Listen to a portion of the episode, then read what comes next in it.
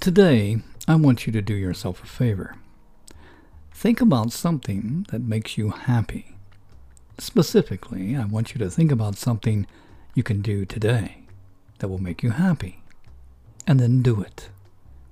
It can be something as simple as going for a walk, or sitting outside by yourself enjoying a cup of tea as you listen to the birds.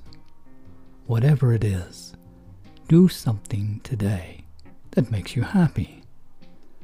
You'll feel so much better afterwards. Try to accomplish this at least once a week as a way to decompress so that you can renew and recharge your energies. Have a good day now and do that thing that makes you happy. Don't let me down, but more importantly, don't let yourself down.